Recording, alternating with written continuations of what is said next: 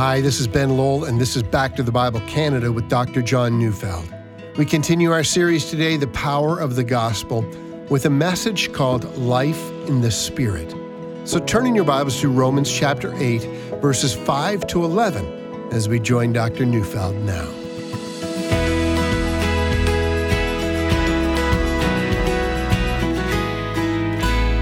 One of the things that I love to do is to ride my motorcycle. I know, I know, it's dangerous. But there's something about what motorcycle enthusiasts call the twisties. Roads through mountains and canyons that have numerous turns are quite frankly exhilarating. If you've never done it, it's very difficult to explain the sensation. Every sense is alive, full attention is required, but the awareness of not just driving on a road, but almost being a part of the road, in the road, cooperating with the road, and feeling its motion, well, that's why I ride. I feel in those moments a heightened sense of attentiveness and alertness that is electrifying. One of the things that motorcyclists are taught is that when entering a curve, you must not look at the road directly ahead of you. They must discipline themselves to look towards the end of the curve. And as their eyes focus on the goal, the place where the curve straightens out again, they find that their motorcycle amazingly follows their eyes. Wherever they look is exactly where they're going to go.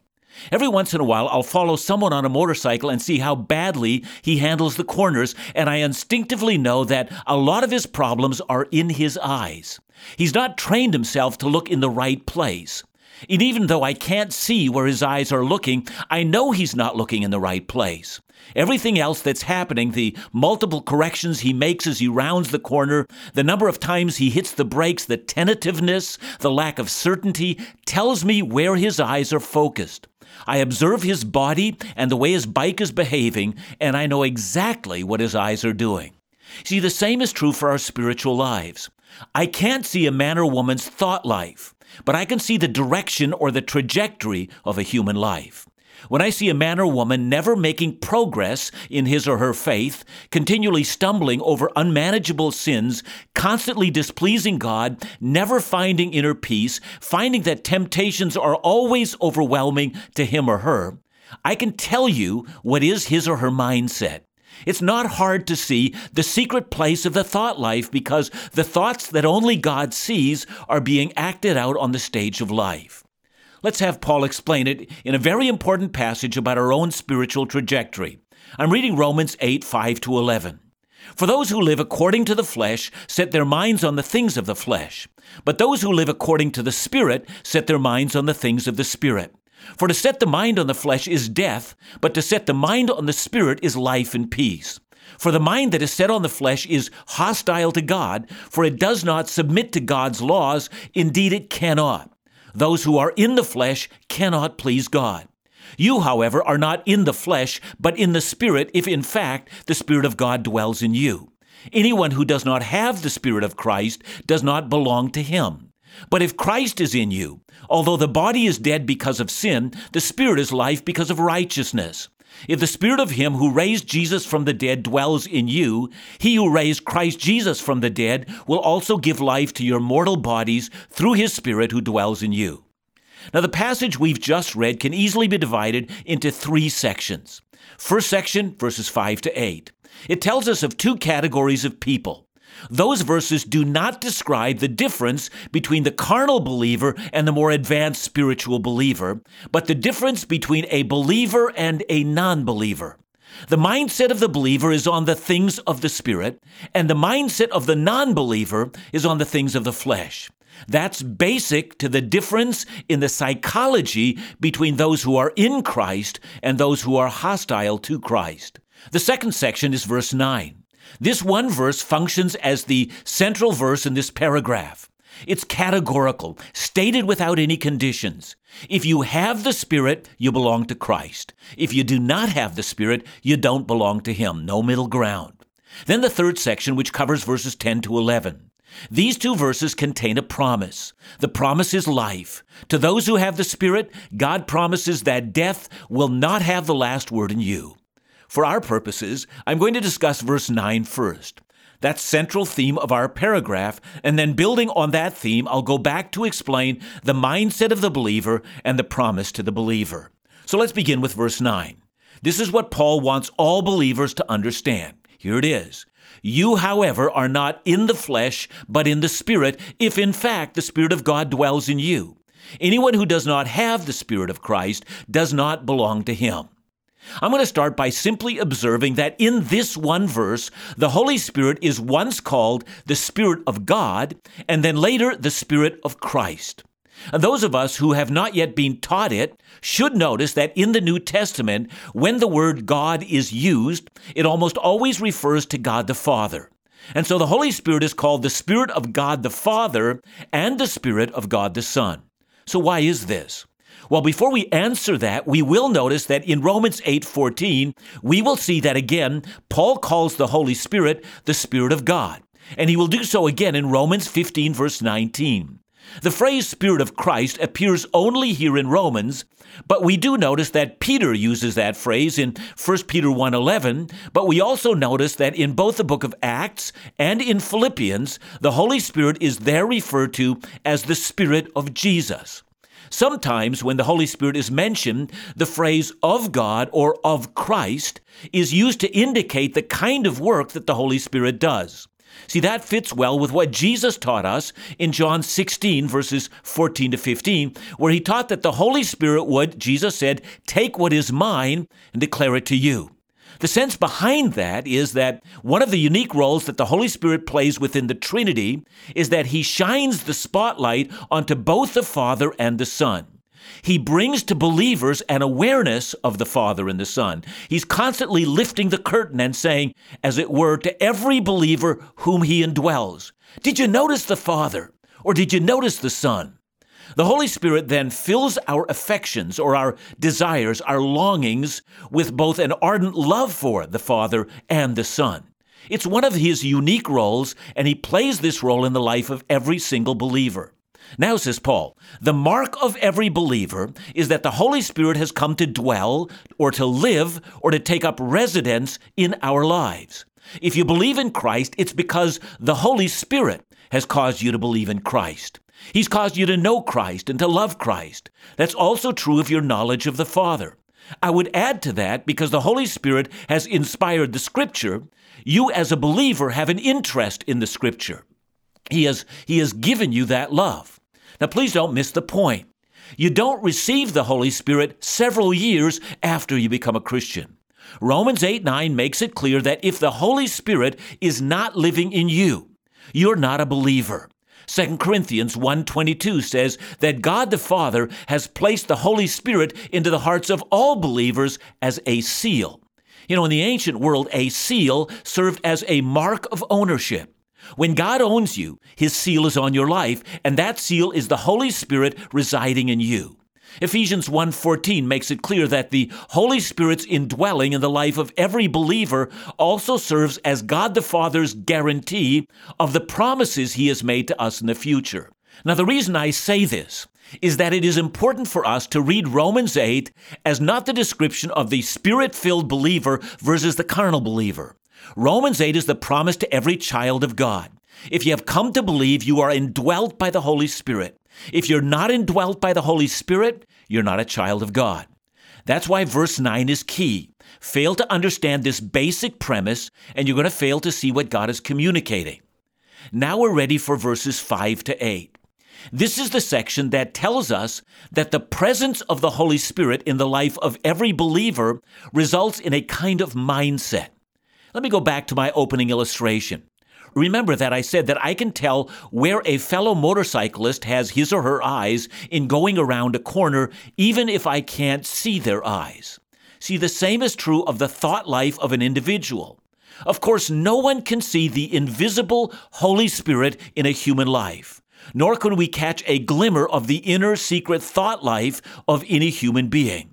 I can't tell what anyone is thinking, nor can you. But we can see how a person lives we can see a mindset of the flesh and a mindset of the spirit. We can see an inability to please God or the ability to please God. And when we come back, we're going to see that the presence of the Holy Spirit in a human life determines what a person thinks and therefore determines the trajectory of a life on the way to heaven or hell. It's true. Our life and what we do with it is an indication of our mindset. In this passage, Paul now turns our attention to the stark contrast between the life of the believer and unbeliever. It's a difference between living in the spirit or living in the flesh. We must understand that this reality ultimately determines our eternal destiny. When we come back, Dr. Neufeld will paint a picture of the hope that every believer can have through a spirit filled mindset.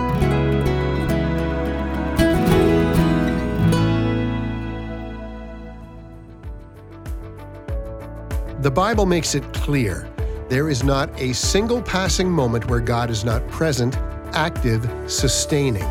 Colossians 1:17 says, "He is before all things, and in him all things hold together." How comforting to know that God is always present. That is the theme of Back to the Bible Canada's upcoming calendar.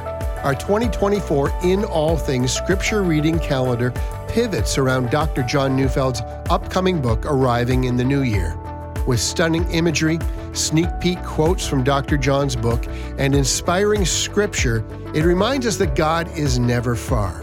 We encourage you to request your free 2024 Scripture Wall Calendar and follow along with a daily Bible reading plan inside. To request yours today, call us at 1 800 663 2425 or visit backtothebible.ca.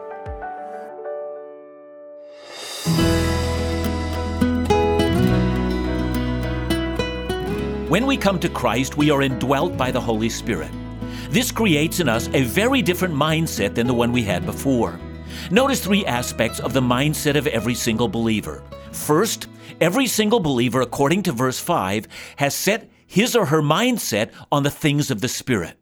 Since we've already learned that one of the roles of the Holy Spirit is to highlight both the work of the Father and of the Son, we have to assume, therefore, that the Holy Spirit is giving every believer a way of thinking which would no doubt result in what we talk about, and what we plan for, and what we deeply love and what we deeply hate.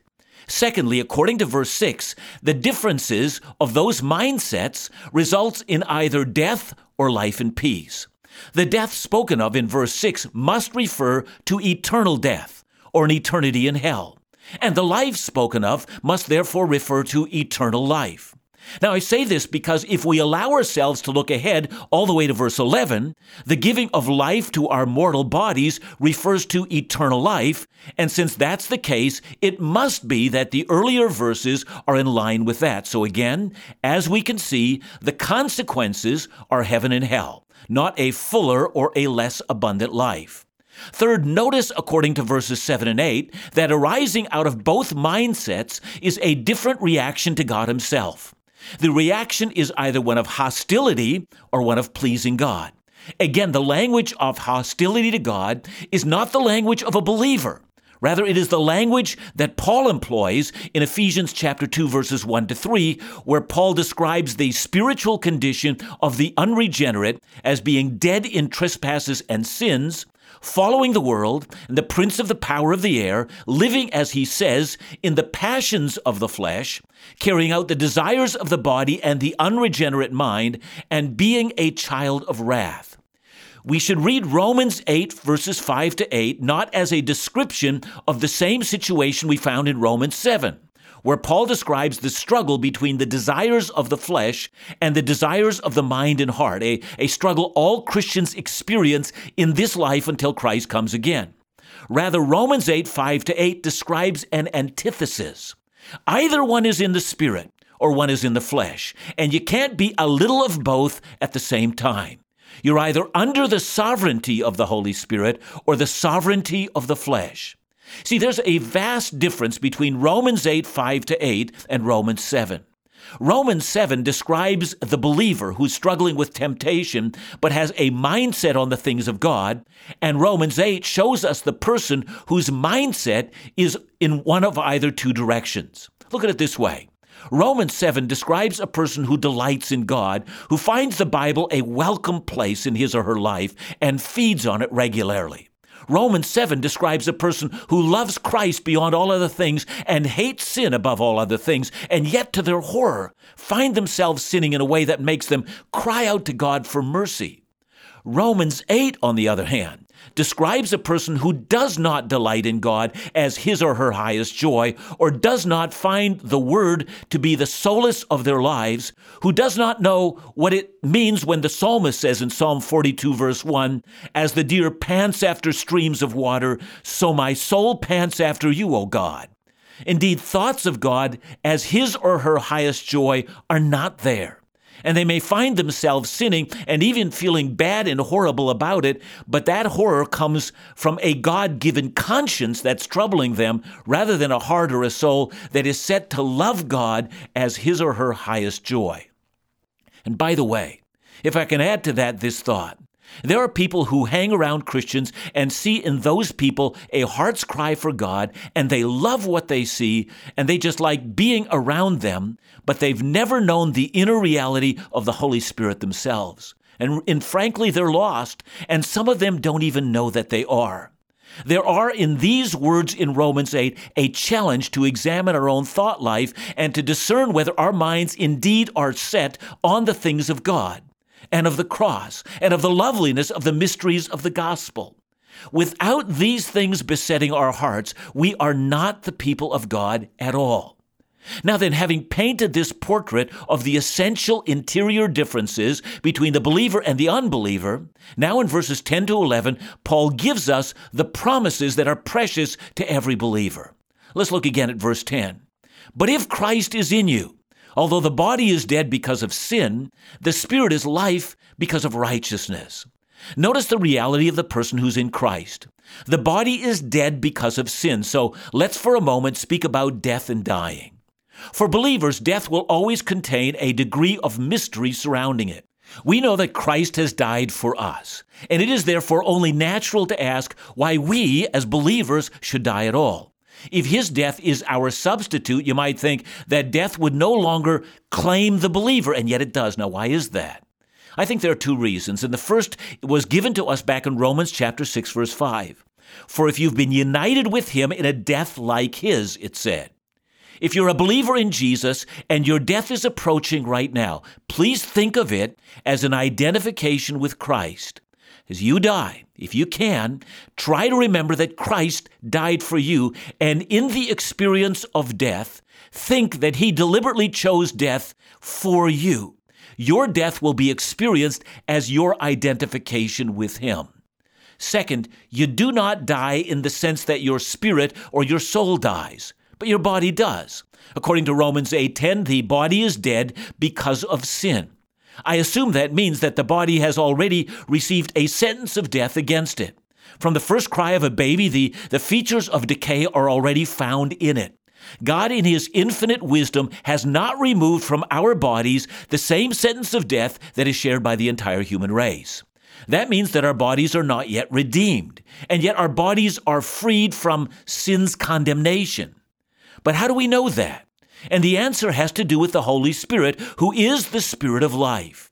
Notice that the Holy Spirit has been called in this passage both the Spirit of God and the Spirit of Christ, meaning that His work is to draw attention to both the Father and the Son in our hearts. And here He is still another name. He is the Spirit of life, indicating that one of His roles is to infuse life. He was there at the creation, giving life to the first human pair, Adam and Eve. He is the Spirit who gives us new life at our conversion, and He is the one who had a role to play in raising Jesus from the dead. Add to that also that He has a major role to play in raising our dead bodies back to life. And this, says the passage, is because of righteousness, meaning that the righteousness that is at work in us is evidence of this new life that's coming. Now we come to verse 11, which so nicely summarizes all that has been said. If the spirit of him who raised Jesus from the dead dwells in you, he who raised Christ from the dead will also give life to your mortal bodies through his spirit who lives in you. Please notice the place of the Trinity in that passage. The him in the spirit of him is a reference to the Father who plans for the resurrection of all who believe. The one who is raised is Jesus, who is the first fruit of all who have fallen asleep, and the Spirit is the one whose power raises the dead at the command of the Father. And with that, we capture the plan that God has for all who believe.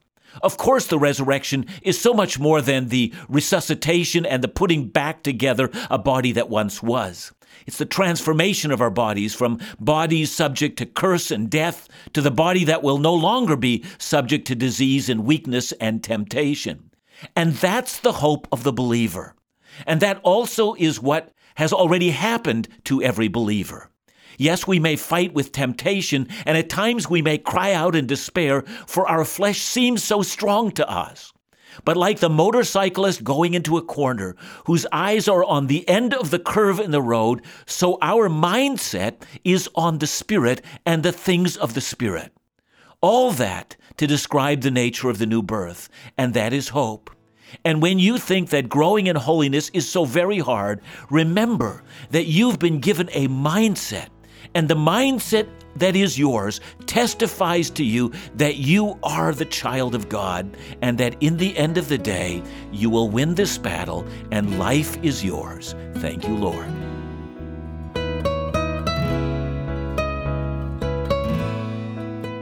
John, thanks for today's message. Something I just wanted to pass by you, though. When you're saying that someone's mindset is not on the glory of God, are you saying that they're not a Christian? I do think that every single believer has a heart cry to know God. I mean, obviously, we want to know other things, and, and all sorts of other things in life distract us, but I think it is the mark of the redeemed heart and mind that they actually repeat. Uh, you know, with David in Psalm 42, verse 1, as the deer pants after streams of water, so my soul pants after you. I think every believer has a heart cry to get to know God more and to have God as the ultimate issue in their lives. So, yes, I think that when we're born again, that's been created in our hearts, and the absence of that heart cry after God is surely an indicator that we have never come to know Him. So, you know, I, I don't, you know, want to put things in a black and white, easy manner in which we can discern quickly, but I think we should be able to look within and find that within every single believer. Well, I hope today's message has been encouraging for you. What a wonderful promise that the Spirit gives us the ability to overcome sin and temptation, knowing that the resurrection of our bodies will one day free us from bondage forever. That concludes our third week of the Power of the Gospel series in Romans.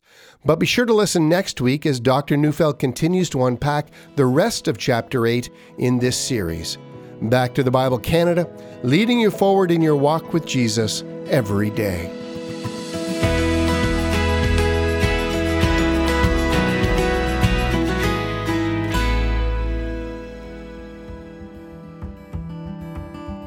Back to the Bible Canada isn't just a ministry, but a community of like minded followers of Jesus who have a passion to see God's Word faithfully taught across the nation. To that end, we wanted to take a second to thank all of you who engage with this ministry through your comments, feedback, words of encouragement, and even biblical questions. It means so much when you, you take the time out of your busy days to share your thoughts. Your feedback helps us to grow, improve, and tailor our content to better serve you on your faith journey. It also helps get our programs in front of more eyes, allowing God's unfailing truths to speak into even more lives. So we encourage you to check out our YouTube and social media pages and to leave a comment or a question today. We thank you in advance. For more information or to bless the ministry with a gift, just visit backtothebible.ca or call us at 1 800 663 2425.